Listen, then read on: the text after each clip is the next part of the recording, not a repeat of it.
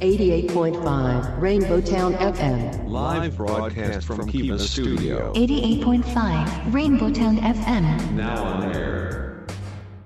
Rainbow Town,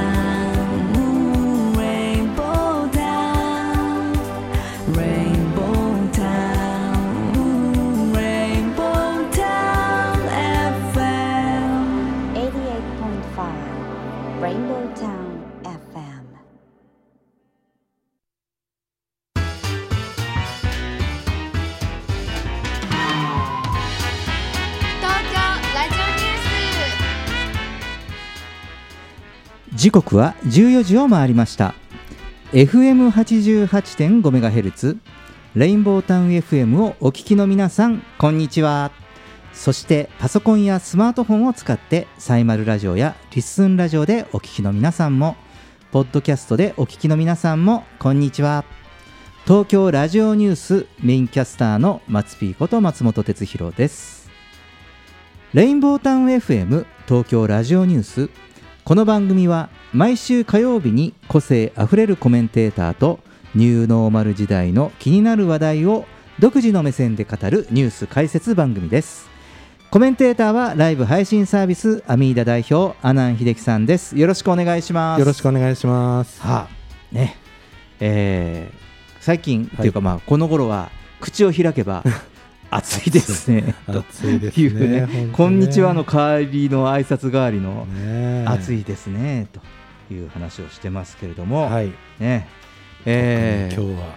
今日は私あのー実は今日は、えー九州福岡からはい。あの今朝帰ってきたんですけど、はい。まあ確かにね連日暑い暑いとうん。お言ってねえー熱中症警戒アラートも、ね、どちらかというと、えー関東を中心にはい。東日本ぶわーっとねもう赤紫色っていうんですか、うん。あのね警報のねはい。日本地図を見ますとね、はい。で若干九州の方は、まあ、赤よりもちょっと黄色、うん。もう一段下なのかな注意ぐらいがちらちら多いなんか、えー熱中症警戒アラートの情報なんですが、肌感覚で言いますとね、はい。あの帰りたての身からすると、うん。肌感覚で言うと九州の日差しの方が痛いんですよね。うんね。確かに多分ね気温はこっちの方がちょっと息苦しい感じはするけど、はい。日差しがね痛い。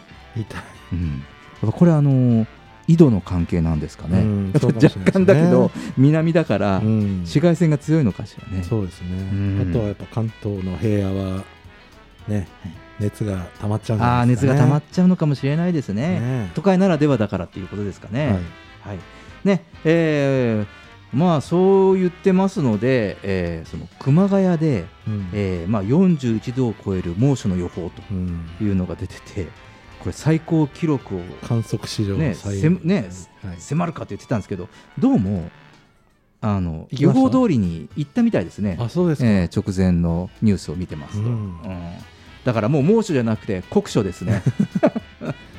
酷暑っていう言い方もあの昔聞いたことなかったですよね、うん。猛暑まではね、僕も先週不覚にもはい、あの熱中症になってしまいまして。あら、うん、あのあれですか？あの芝刈りしてた時にですか？芝刈り中に はい。最後は残り3ホールぐらいで両足がつってしまって、ははい。い、あー。歩けなくなっちゃってですね。あのね、まあ、これはあの皆さんにも気をつけるように水分補給って言うんですけど、はい。もう水だけじゃ全然ダメですね。全然ダメでしたはね、い、一緒にあの塩分はい。がやはりこのミネラルが流れていっちゃうから、うん。うんだから真水だけだと実際にはなかなか補給にはいかないレベルなんですって、ね。この猛暑酷暑のになってしまうと。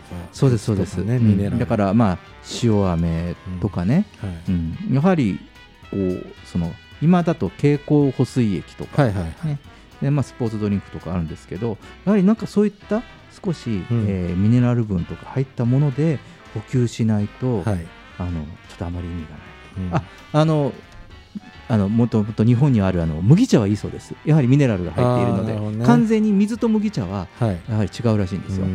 んやはりなんかそういうことをね、えーまあ、注意しながらお過ごしいただきたいかなというふうに思います、はい。さあでねもう一つ今日ちょっとその今朝朝から、まあ、あちこち移動してまして、はいえー今日気になった光景が一つ。うん。あの駅でここスタジオ来るのにあのちょっと移動する時間が予定よりも出遅れまして、はいはい。ちょっと焦って移動してたんですけど、はい。まあ、JR のホームだったんですけどね、はい。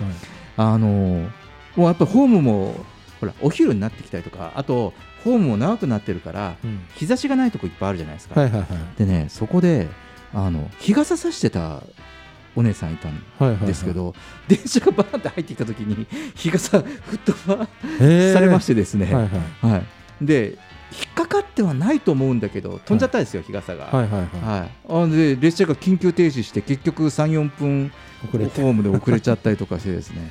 いいやまあこれね、まあ、電車が遅れたことよりもうん。危ないなと、危ないね。うん、思って。最近やはり暑いからね今ね猛暑ねうん。暑さ対策をってその中に日傘もあるとは思うんですけど結構ねあの混雑してるとことかあの列車のホームとか危ないですね。そうですうねん、なので、まあ、最近のトレンドですが、はい。うん、ちょっとそこら辺も危ないかなと思ったので皆様あのお気をつけ遊ばせと いうことですね。はい、はい。えーさて毎回オープニングでニューノーマルな話題をニュースピックアップとして紹介しています、えー今日はコロナ禍で高級ホテルが好調、うん。うん、なぜ？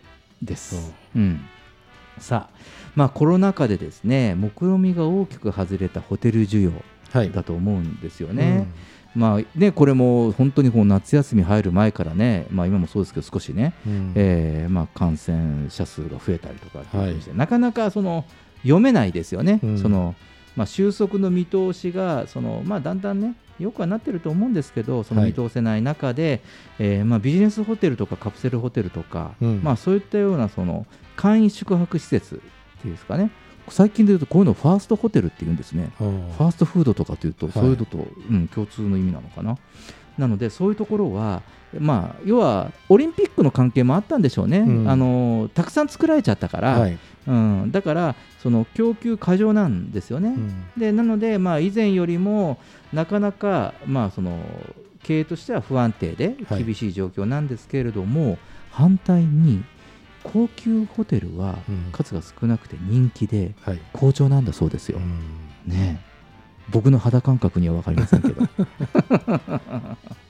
まあそうですよね。確かにその出張とかね、その小旅行のね近場の旅行の消失になってしまうと、まあ、こういうファーストホテルってうんいうものにとってはちょっと打撃ですものね。はい。うん、でそのこの高級ホテルの人気の好調という状況は、うん。えー結構こう緊急事態宣言の前後も含めて、はい。あの客室数の少ないスモールラグジュアリ。ー、うん。まあそのスイートまでいかなくても、い。ちょっとしたそのラグジュアリーホテルなどは非常に活況だったんですって。うん。うん。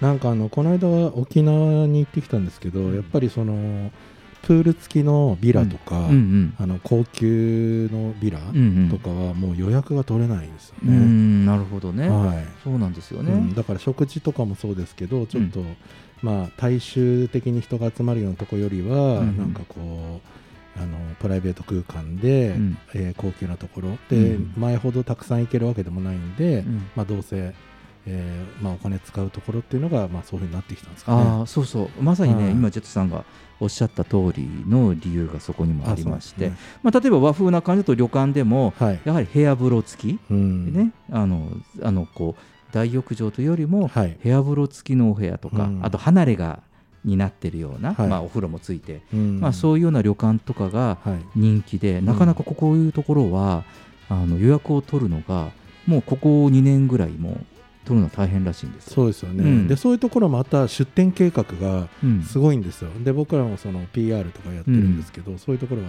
もうどんどん次こういう、えー高級、うん。えー宿泊施設作るんで、プロモーションお願いしたいとか、うんうん。あとはまあちょっとなんですかねお酒を飲むラウンジ的なちょっと高級なところとかあとレストランも、うんうん。えーよまあ、予約困難店のちょっと高級なうんうん。レストランとかはもうどんどんこのご時世でも出店計画が、うんうんうんもう空いたら出店みたいな感じなんですよね、うんうん。だからどんどんそこが変わってきてるなって感じますね。だからやはり、まあ、ベースはこういうそのニューノーマル時代のこう密を避けてっていうところ、うん。まあ、そのプライベート空間で、えっとまあ、家族1人とか家族とか仲間内だけでっていうそういう空間を確保したやはりお部屋っていうのが、うん。まあ、人気になってくるということと、はい。もう一つは、まあ、だいぶね、えーここのところ、ね、海外旅行も少し活況にはなってはきておりますけれども、それまでのところではやはりそのそのなんだ旅行ニーズをはい。満たすために、まあ、そういうラグジュアルなホテルで過ごすことを、うん。まあ、なかなか遠くには行けないけれども、えーまあ、そういう、まあ、ちょっと非日常な、はい。えー空間に泊まって、まあ、非日常な食事もとってとうん。いうようなところが、あのこういうそのニーズの受け皿海外旅行のニーズの受け皿にもなっていて、うん。えー、未だやはり、まあ、こういうう状況になっても、ううんんまだ人気が続いているという感じですよね。はい。うん、でもな多分そのこういうものが、まあ、そういうのがあってこういうその高級ホテルっていうのは少しずつまた増えてるそうなんですね。うん。それまではそのさっき言ったこのファストホテルはい。の方が、まあ増えオリンピック見越してどんどん増えたんだけど、ねはいはいはい。反対に作ったファストホテルもその部屋を2つ分を1つにして、はい。またもう1回そのリノベーションしてサウナをそうですね、あ改そうそうそう、ね。うん。そうそう。ね、部屋サウナ付きのホテルとかね、うん。そういう風な改造をしたりとかして、まあ、少し、えー高級宿泊施設の、まあ、仲間入りをしようという感じで、まあ、おそらくこれからインバウンドの需要もまた戻ってきたりなんかすると、まあ、ここら辺がまた人気ができそうですよね。はい。うん。なのでこれそのホテルもね結構格差が広がりそうかなという僕結構普通のサウウナが好きなんで あの地方行った時普通に あのカプセルとかでそうなんですよね。泊まっちゃうんですよ僕もね古民家的なところ好きなんですよね、どちらかというと B&B っぽいところがはい。結構好きなんで、はい。うん。まあ、なんかそういうところもね頑張ってほしいなと思いますがはい、えー以上、えー今週のニュースピックアップでした。東京ラジオニュース。東京ラジオニュース。東京ラジオニュース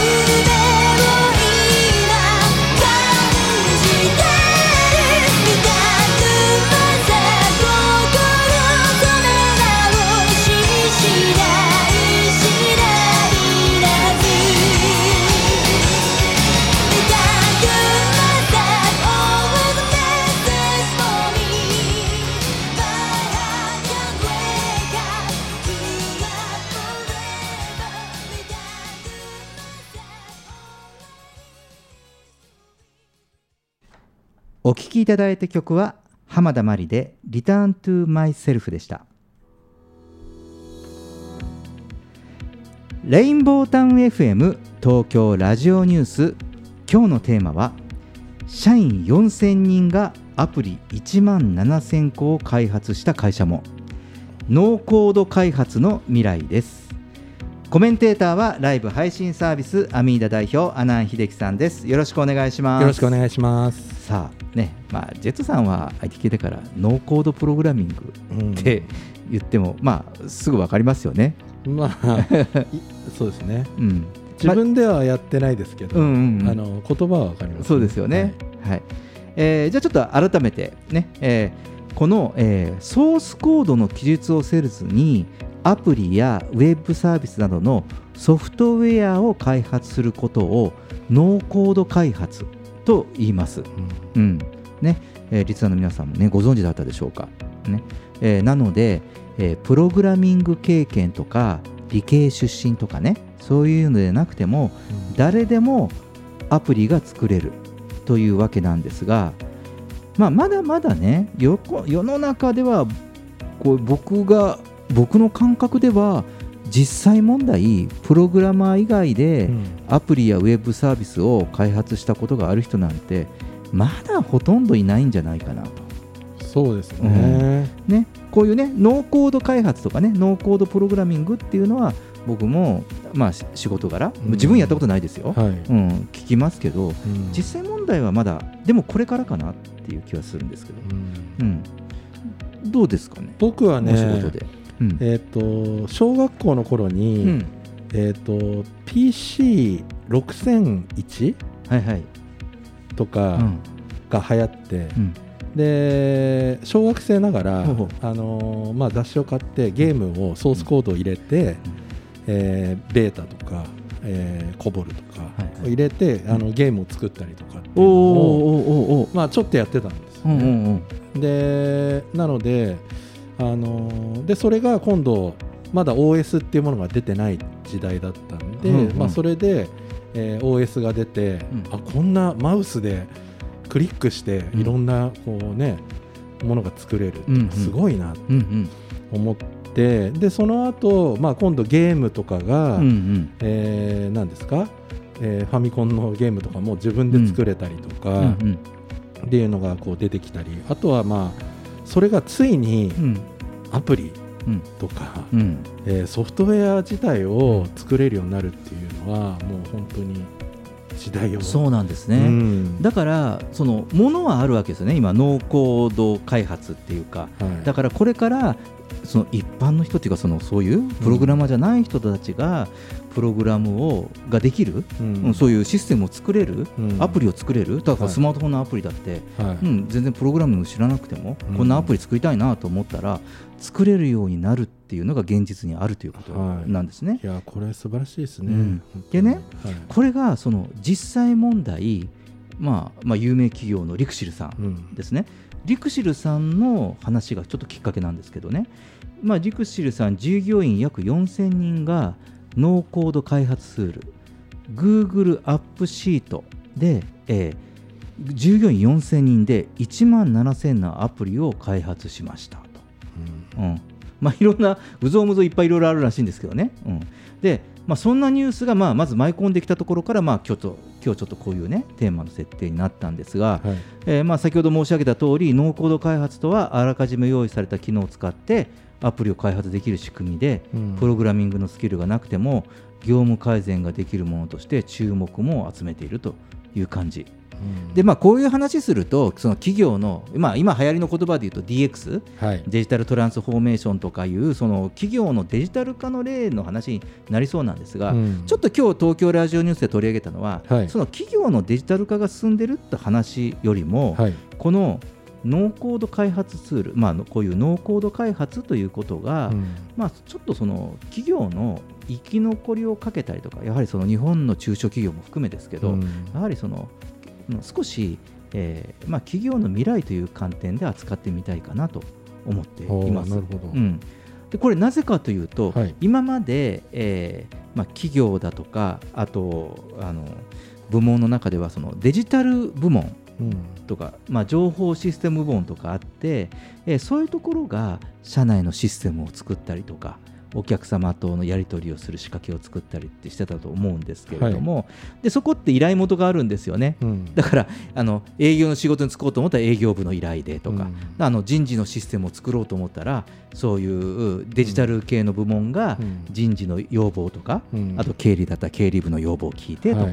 まあそう言ってその作ったり。うん。でまあ今もうね企業活動、まあ、我々の生活も含めうてん。システムなしではなんか成り立たない、はいそうですね。時代ですから、うん。もうすべてオールシステムで、うん。まあ、いろんなこう要望を実現しようと思うとキリがないし、はい。まあ、優先順位もそうだし、うん。なんかましてや必要なんだけど費用対効果とか考えるとなかなか手をつけられなかったりとかってするところが、まあ、そもそもの背景にはあるんですけどね、はい。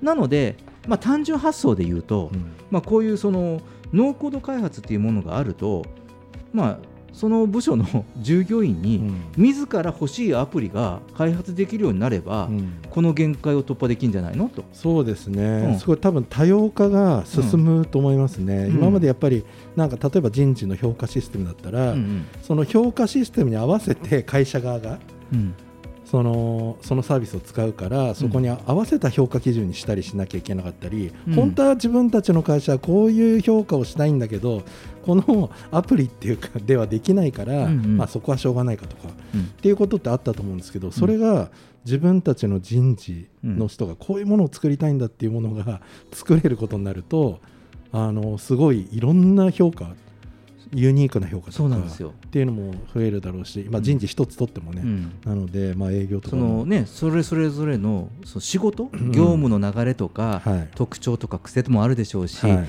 そういうのが分かってる人たちが、はい。自分たちに必要なものを自分たちが作れるっていうふうになるわけですよね、はい。こういうノーコード開発があるとですよね。そうですね、うん、でまあそうすると今までのこういう限界が突破できるんじゃないかという発想が起点なんですけれども、うん。実際に、えっとまあ、そういうこうものを使ってえ作れるようになってくると、まあ、その社内に隠れているあの人材はいはいはい。を発掘できたり、うん。でまあ、こういう行動で作れてる人たちが、まあ、要は業務の見える化になるからそうするとそれを評価してしてそのの育てていくっていうね、うん。ツールにもなっていくということなんですよね。はいで実際問題は簡単にアプリが作れちゃったらしいんですよ。うん でこの文系出身の若手社員たちに YouTube に転がっていたその先ほど言ったここのリクリスシルさんでは Google アップシートっていうのを使ってるんですけど、はいえーこの動画を参考にアプリを作ってみなさいよとうん言ってみたところ、なんと1日でできてしまったんですって。うん、で他にも数人に声かけて、えーとやってみてもらったらやっぱできちゃったと。はいはいなのでその YouTube の動画を見ただけで本当に1日で アプリができたというところが、まあ、実際この事実があの全社展開に加速するようになったらしいんですわ。なるほどうん、こう面白いね。面白いですねうんね実際にだでももう YouTube でうん。こういうもの、ね、今今 YouTube いっぱいナレッジっていうか知識があるから、うん。確かにこういうプログラミングの仕方とか、うん。っていうかねこのノーコードツールの使い方とかやっぱ見て見よう見ないでやっぱできるんですね。うん。まあ、あのちょっとこういうのがね背景にということなんですよ。はい。で実際にここをきっかけに、まあ、どういうふうになったかということをちょっとお話ししていきたいかなと思いますが、はい。えーちょっとここで1曲いきましょう。桑田バンドで「メリークリスマス・イン・サマー」。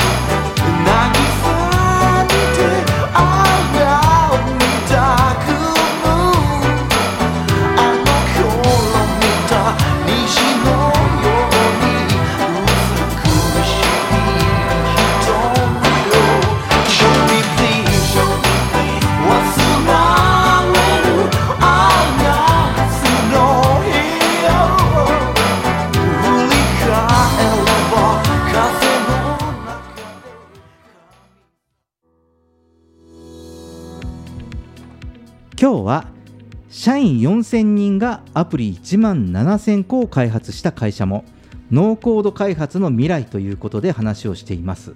ね。えーまあいわゆるこの先ほどね話しましたでしょ、はい。ね、社員さんたちがね作れるようになってきたわけですよ、ジェットさん。はいはい。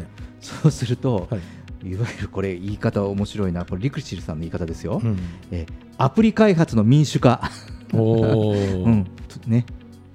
アプリ開発が解放されましたと。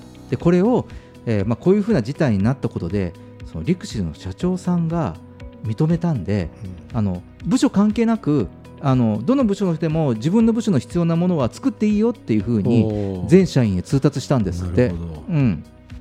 ね、そしたらねえらいことが起こるんですこの後に。はい。うん、いろんな人が作れるようになりました、従業員たちが。うん。ね。まあ、どちらかというと、理系、文系関係なく、若手社員を中心にだと思いますよ、やはりこういうことですからね、ゲーム世代とか好きですもんね。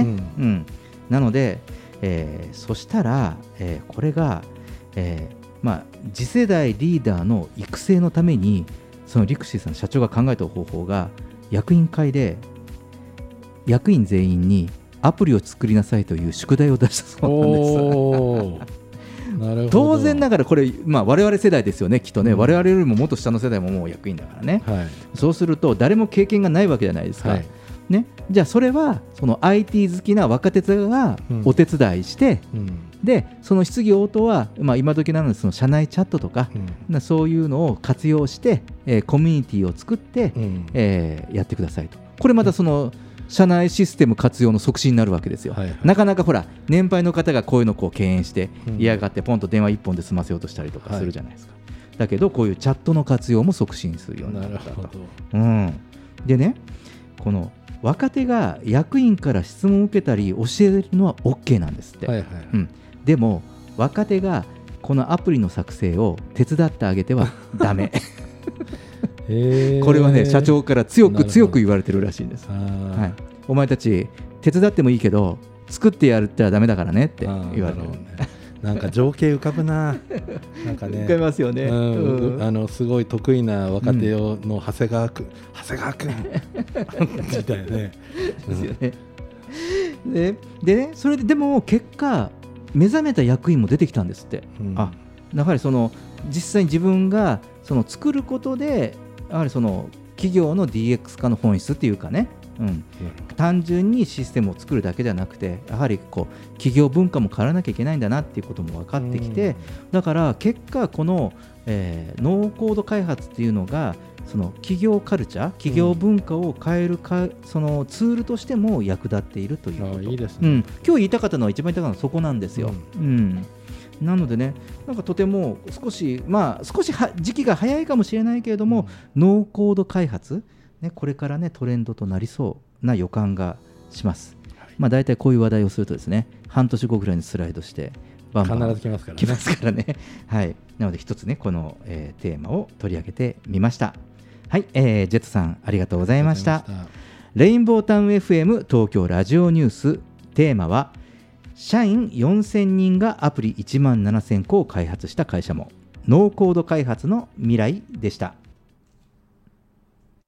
東京ラジオニュース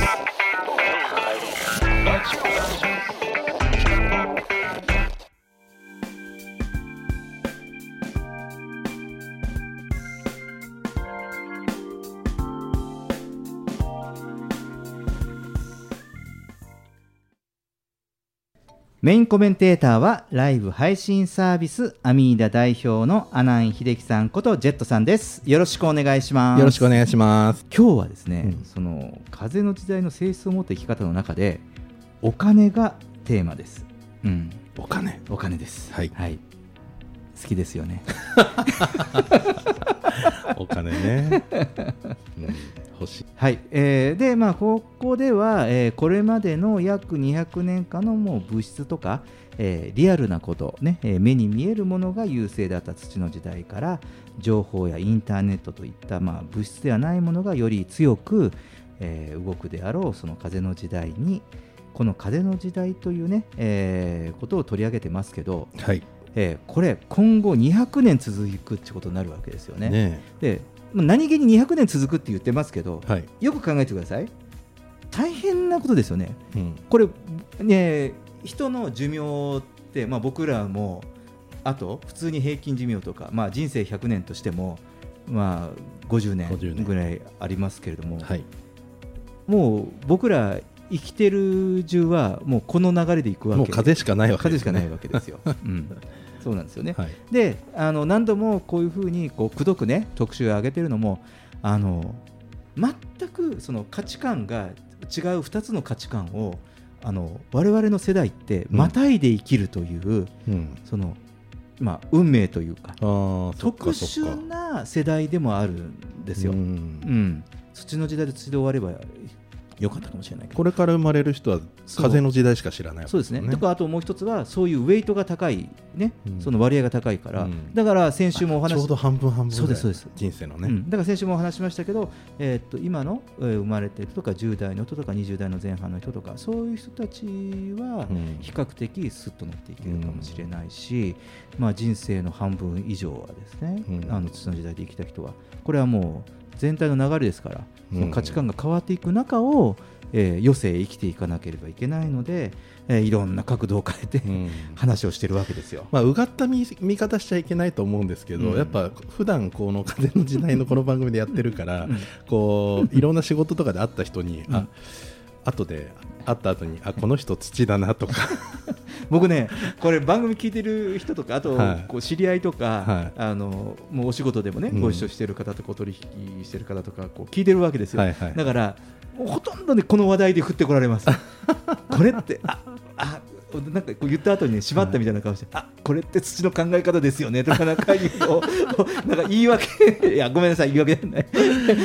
聞いてるから、うん。そういうことをね、まあ、いい悪いではないんですけどね、うん、そうそうそう、ん。うん。でもまあ一つのね、えーこう見方として。でもあの結構僕の周りはそのなんかいいとか悪いじゃなくてねあこういう見方をすることで一つのこう尺度がうん。だから、うん、あの分かりやすいですよねって、はい。うん、そのだってほら価値観とかアイデンティティとか目に見えないじゃないですか、うんうん。でね、それこそいい悪いの話じゃないからあのなんかどういう角度でえっと見ればいいかっていうことだし、うん。あとその他人と共有するためにはなんかこういう一つの概念っていうのかしらね、はい。うん、そういうものがあった方がほらこうやって共有しやすいわけでしょ、うん。一つのことがあった時にあこれって あちょっと風っぽいですかね？土っぽいですかね？っていうことでなんかその自分の価値をあの他人とコミュニケートできる一つの手段にもなってきてるのかなとうん。いうふうに最近感じます。でまあ今日はその風の時代の中でお金ですが、はい。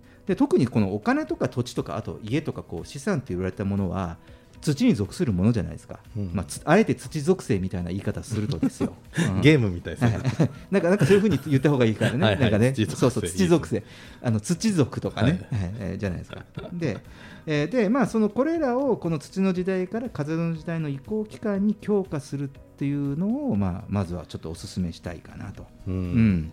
で要はその風の時代に土の木が弱まる前にやっておくということで。あの、えーっとなんだろうその風の時代になるけど土の今までやってきたことを否定するものではないしだって僕らが生きてきたし先祖もその中で生きてきて、でそれで僕らもね、えーこう生まれてきてるわけでしょ？そうね。ん、だからそのやっぱりそその土の時代の中にやるべきことはあると思うんですよね。うん。うん。でそれが一つは、えー、と資産形成。と資産形成。形成、うん、あの今まで作ってきたものを、えーだから、まあ、お金に関してはどう運用するかということですね、うん。だから別にその溜め込みなさいっていう話ではなくて、うん。うん。まあ、どういうふうに、えー、と使っていく、うん。だからもしかすると資産形成っていうのは僕よく、まあ、日本人はねどうしても資産形成っていうとあの貯金とかさ、うん。貯蓄とかさ、うん。そっちだけどでもそれだけじゃなくて投資も資産形成ですから、うん。だから広く言うと,、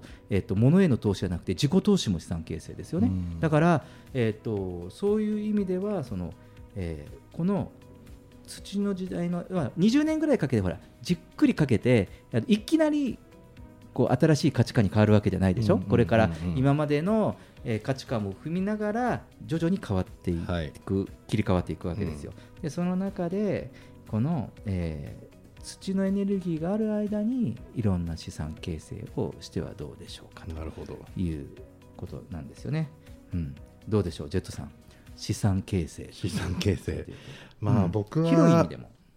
そうですね。基本的にはあの酔い越しのお金を持たない生活を 昔からしてきたので、まあ、資産という資産は特にまああでも実家とかかなっていうのはまあ資産あでもあのいろんな新しい知恵に投資してないですか？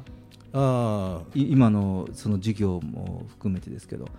あそうおですね。金とかあと人材とかにうん。お金を投じて、でやはりそういうこう知恵とか経験を作ってなんかあそうですね、うん。経験っていう意味ではすごく今は、まあ、早めに投資をして、投資っていう、まあ、あんまり思いでやってなかったですけど、うん。そうですね。そういう意味ではすごく、あのいいうんお金の投資の仕方はしているかなと思いますけどね。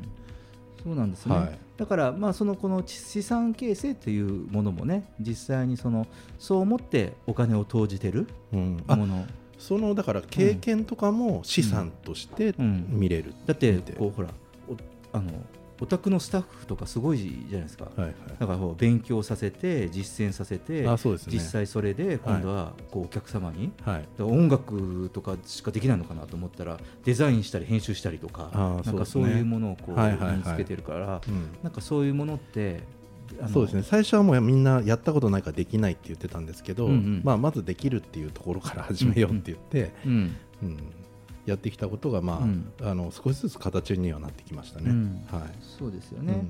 で、えーまあ、そういうものも広く含めて、まあ、その資産形成になるんですがまあなるほど。実際のところ、まあ、よく言われるその資産形成の中で、まあ、この1年でこう世界でもいろんなことが一変したんですけれども、はい。その日本人のお金の意識が変わったっていうのも一つなのかなと思います。うんうんうんえー今はその欧米に比べてそもそも日本ではその株式投資をするっていう人は少なかったんですけれども、はい。やはりこう自粛自粛期間に入って、うん。証券会社に口座を作ったり、うん。そういう人も激増したらしくてですね、はい。でこれってあの人の感覚ってこう不思議なんですよね。うん。そうやって例えばその株とか投資の専門家に言われなくてもなんかこの土の時代にやっておくといいことを多くの人がやるんですよね。うん。なんかそういう傾向にあるんですってなんか。うん。へそうそうだからしかも今度はこう IT とかが発達したから、うん。もうそのネットで簡単にうん。印鑑もいらず作れるわけでしょ、僕も、えー最近まだ成果も出てませんけどほらなんとかポイントって買い物するとポイントがたまるじゃないですか、はいはいはい。でそのポイントが100円に行くとあの投資に行くっていうそのポイント会社がそういうサービスをやってるので、試しにどうせそのポイントをさ物買うときにじゃあほら1 100ポイントだったら100円で交換するわけじゃない、うんうん。はい。あじゃあどうせもうこのポイントをあの貯めていこうとかっていうふうにこうやって、ますけどね、そういうふうなこともでちょっとそういうねことも含めて、うん。あのその皆さんが少しこういう資産とかちょっと運用しようとかっていう人が、えーこれもですね以前だと株式とかなんかこういうのって年配の方会社リタイアメントしたりっていう傾向にあったんですが、はい。若い人の方が、えー、と証券会社の口座を作ったりとかうん。してる人の確率が高いし、えー、と最近、えー、イデコとか NISA とかそういう口座、まあ、そういう口座開設とかそういう取り組みの、えー問い合わせするところ人たちが、えー20代の人がすごく増えています。で一番少ないのは真ん中の30代、40代。あー。あさ30代後半から40代、50代が少ない。意外に少ない、まあ、日々が忙しいのもあるかもしれませんし、うんという現象が起こってるんですよね。ううんそうそう。だからまあそのさっきも言ったようにねその少し資産形成ということで、まあ、お金を貯める貯金額を増やす、ね、保険の見直しとかっていうのもやった方がいいしあと、えーその資産形成というまでもなくあのライフスタイルが変わったでしょ？なのではい。これってその細かくね僕はあの家計簿つけるというよりもなんかその家計の配分ですよね。家計の配分をあの考え直す。その、えー見直すっていうのがすごくいいかもしれないです。なるほど。うん、これあの僕車手放したって言ったじゃないですか、はいはいはい。とかあと,、えっとえー家。家とかあとオフィスもそうですけど、うん。ガレージとか。うん。そうそうガレージとか、ね、そうするとあのい家の家計の配分ガラって変わるんですよ。ああなるほどね。はい、こう全然こう見えてない。だからすごくあのなんだろうその家計のバランスとかっていうのが、まあこういうシェアリングとかそういったものを使うことでちょっと変わっていくのかなっていう思いますね。ここでもあの、ね、こう無駄な出費というか皆さんがこうシェアで使ったりとか、えーということは言えますけどなんかねこういうものをその見直したりするのがあえてその風の時代になったからじゃなくて土の時代今までの物質とかそういったもののエネルギーがまだ残ってるじゃない、うんうん。その間にやることがいいんだと、ああなるほどね。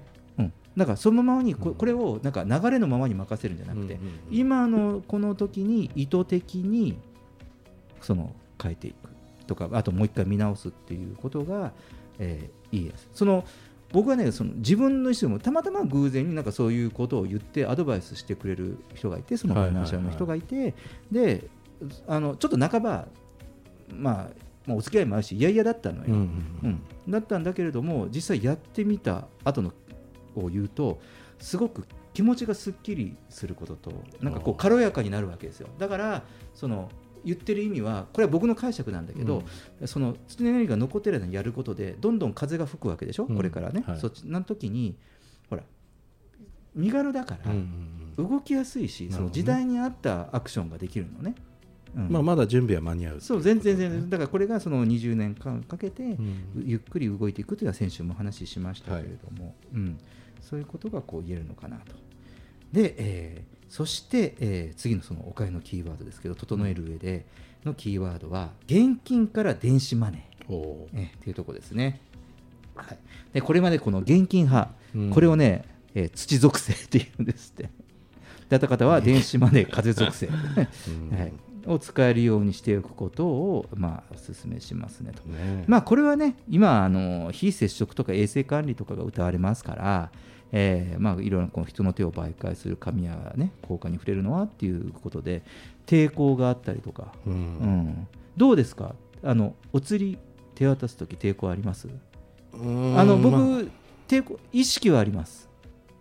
今今まで全くそんなこと意識しなかったあので、ね、ー。受け取るけど。受け取るけどね。うん。物理的にってことですか？うん、ああうん。トレーを返さないとかね。トレーを返さない。ああそういうことですね、うん。なんか昔あのよくカツアゲとかの 場面でジャンプしてみろっつってジャンプしてチャリンチャリンなんていうのありましたけど ね漫画とかでも。もうそういうのもなくなるんでしょうね。電子マネーになったらね。それ多分僕らの時代ですね。本当に持ってないのかとかジャンプしてみろとかチャリンチャリンなんて持ってるじゃねえかみたいなねあ ありましたけどもうそれもね電子マネーですからね、うん見えないですよね。残高見してみろって。スマホで。ねカツアゲもなくなりますね。本当いいことですね。あの LINE の割り勘とかあのあれの機能でおお送らされるかもしれないよあね読み取らされて、そうですよね。だからまあそういうね、えーとまあ、こう電子マネーとかそのなぜかっていうと,、えー、とこうなんだろうデジタル化することってある意味そのこう流れやすくなるということですよね、こうね送りやすくなるということですね。で、まあ、これも同じ通りそのまああとねこういう支払いが溜まってるとかっていうのは土のエネルギーのところにあるときにうん。できる限りこうね流す方がまあいいという話なんですよね。うんねあのーまあちょっとこのもともとだからどちらかというとこの金運とかなんとかって言ってたことそのものがうん。なんか土の時代の象徴なのかなって僕はこういうふうにこう話しててねふと思ったりもするんですけどね、ううん。ん、僕らも言うじゃないですかそのね金運とか。だからあこれって言ってるのも意外にまだ意識はしてないけれども。あね。あー今までの、うん、そういう価値なのかなそしたらもしかしたらあの神社のお守りあるじゃないですか、うん。お守りもうん。金運のお守りとかあるけど、これからはうん。情報運とか、なんかね、うんうん。うん、そういうのもできるかもしれないですね。ああそうですね。いいいい情報に恵まあれー。ますようにみたいなね。うんうんうんうん。ね。縁結びとかさうん。そういうのって誰かから言われてその縁結びとかをををやっぱそういうふうにこう、えーまあ、お願いしたりとか、うん。うんやっぱそう意識した方がいいよとは言われたんです、あのお金一人で来ないでしょって言われたのよ、うんうんお金とか情報とか人が運んでくるものだからだからやはりこうね。人とのこれが一番大事でお金は勝手に来ませんからねっていうのをこう考えたりすると、今言った通りその情報なんでしょうね、うん。うん。ね情報とか。だって実際ほらお金ってデジタルになったらさ情報でしょ？うん。あの僕ら ATM とかほら送金とかさ物理的なものない物理的なものは動いていなくて情報が動いてるだけでしょ、うん。誰々さんの口座から誰々さんの口座に行って、うん。データっていうかねね。その情報が映ってるだけだから、うん。そういう意味だとまあ本質的なことを考えるとそうかもしれません、ね。まあ、それが増えたり減ったりするのも今度知恵だったりうん。するんでね。うん。そうですね、うん。でねちょっともう少し言っておくとねその土地とか家とかこう先ほどねジェットさんもひ平塚に、はい。あの大豪邸が。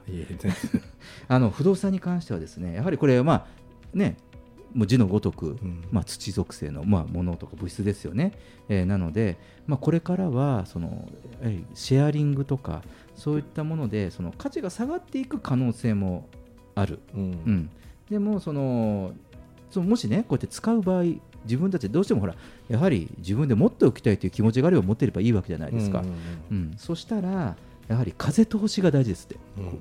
で風通しがどうですかということはだから使ってもらうということね。だから使わないでなんか残しとくとか、まあ、うんそうすると、えーこう放置してるとか。例えばほら別荘持ってるけど持ってるだけで放置したりとかさ。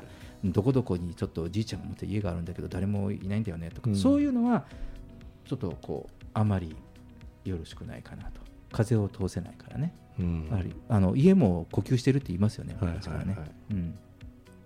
なので、えーまあ、そういうことも一つその考えてみるのはどうかなと、うん、思います。であのまあ、今回はこのお金の流れを整えるという、まあ、観点でお話をしているんですけれどもあのこれねもっと大枠な話するとなんでかというと昔はその物の時代ってそのお金を稼ぐとかさなんかそういう時ってその儲かる方法とか、うん。ビジネスノウハウとかさそんなのにみんなが飛びついたでしょ、はい。うん、ででもなんかさほど儲かってないか、うん。なんかさほどあななんか儲かってもなんか幸せか不幸かとかっていうとなんかいろんなトラブルも一緒に持てば持つほど持ったりとか、うん。なんかそういう気が個人的には僕はするんですよね。うん。で本当にこういろいろお付き合いがある中で、えー例えばこう物質的にも、まあ、例えばもうお金持ちであったりとかでもですよ。本当にそれもいてなんか幸せ感があったりうまくいってる人っていうのは今日話したような環境とか場を整えることをやっている気がするんですよね。うんうんうんあの成功の前に、はい。さっきみたいにやはりこう部屋の風通しとか、うんだからそういう人たちのオフィスとかご自宅とかとかねと一緒にすると気持ちがいい場所が多いんですよ。うん。うんなんですよね。そうね。うん。なので、まあまあ、あとねこういうふうに整えると気持ちも明るくなるので、うん。なので本当にこうね、まあ、さっきも言ったけど僕もお金好きですしなんかそのお金にとってみんなは大事なことなんだけどそのためには、えっと、場とかお金を得る場とか空気とかを整えることがもう本当に大事なのかなと思ってそれに気がつくまあ多くの人が気がつくのもあのこれからの価値観じゃないかなと思って復習にしてみました。はい、はいえージェットさんありがとうございます。えーレインボータウン FM 東京ラジオニュース風の時代お金の流れを整えるでした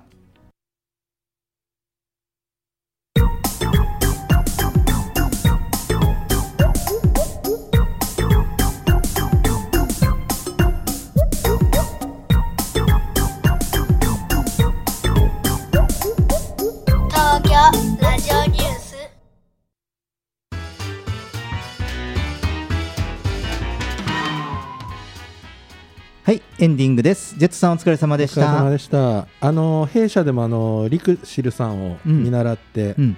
えー Google アップシートでちょっとアプリを 自由に作らせてみようかなと。うん。なんか次の何何かが生まれそうな気がしてしょうがないですね。そうですよね、うん。うちもね僕も考えますね。なんか毎週毎あ毎月同じことやってることあるんですよ、はいはい。社内の手続きで、はい。手書きでとか、毎回それちなみにできたりしないかなとかね。うん。自動で？自動で、うん。うん自動でできる。いや一番その紙で今までやったりとか、い。手作業でやってることを、うん。じゃああの、まあ、効率化も考えて、うん。一回落としてみるってやると、うん。あの覚えるようにいいみたいなことを、このあのアプリ開発、うん。ノーコードアプリ開発の YouTube で言ってみましたよ。ああ、はい。なるほど。いいね。じゃあ実はですねあの今日番組前に、はい。まあ、この情報を入れた時に、うん。ちょっと僕 YouTube 見てたんですよ、はいはいはい。移動しながら、はい。うん。そしたらまずはちょっとねまんま置き換えるところから、うん。じゃないとなんかほらなんか新しいことを考えようとするとそっちばっかりに行ってなかなか手が進まないじゃないですか。ね。だからまんまを一回あのそのノーコードそういうツールで置き換えたらどうなるかっていうのをこうやってみると、うん本当にねなんかマウスでドラッグドロップしてこうやってこういうところでこういう処理が欲しいなとかってやったら作っていくみたいですよね。ああ、いいっすうね。ん、ちょっとねあのでも多分そのうちうにうん子供たちの夏休みの宿題レベルでやってくるから なんか普通になんだろうその学校であの算数やってきましたとかなんか国語とか社会やってきたとかそんな感じにこれの程度だとなっていくのかなすごいいですね、うん。夏休みの宿題アプリ開発。ね。ねはい、その頃僕らはどうなってるでしょうか。はい、えー東京ラジオニュースでは公式ツイッターと公式フェイスブックページを開設しています。皆様からのご意見ご感想、全国からの情報はハッシュタグ東京ラジオニュースとつぶやいてみてください。それではまた来週お会いしましょう。She would never say where she came from. Yesterday don't matter if it's gone. While the sun is bright, or in the darkest night, no one knows. She comes and goes.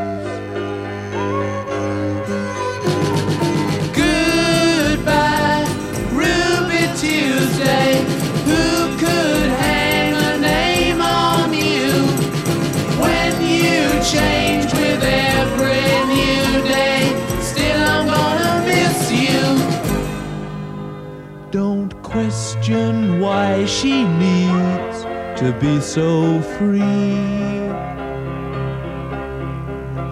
She'll tell you it's the only way to be. She just can't be chained to a life where nothing's gained and nothing's lost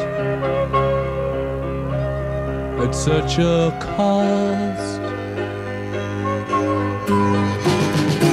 Goodbye, Ruby Tuesday.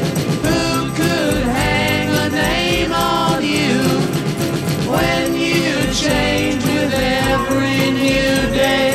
Still, I'm gonna miss you. There's no time to lose, I heard her say.